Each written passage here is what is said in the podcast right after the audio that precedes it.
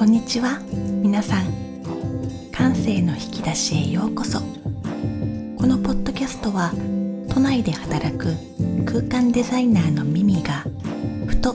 街中で見つけた些細な出来事。わあ綺麗だなーって思ったことなど言葉にまとめて記録しています。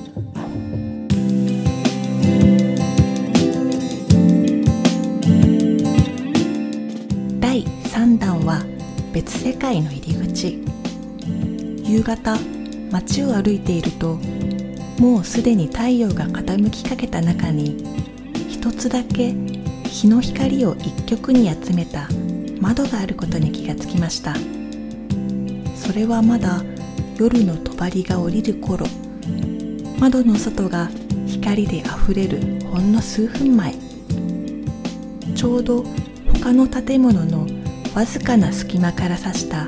西日の一部が特定の窓だけに強く当たって反射しているのでまるでそこの窓だけが街の景色から切り取られた別世界の入り口のように見えました。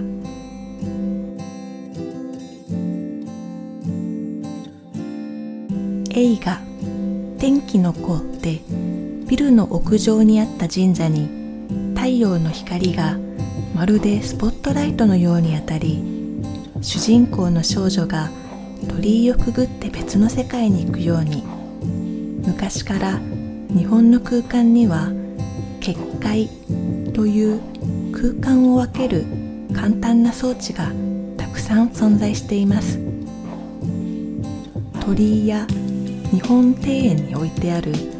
石に縄を巻いた置き石。土俵の丸い線など。そう考えると一つだけ光った窓が混沌とした現実世界から抜け出す何かの結界のように見えてもおかしくないかもですね。お散歩や通勤通学帰りたまにはスマホから目を上げてあなたの街中にある別世界の入り口を探してみてはいかがでしょうか。れではごきげんよう。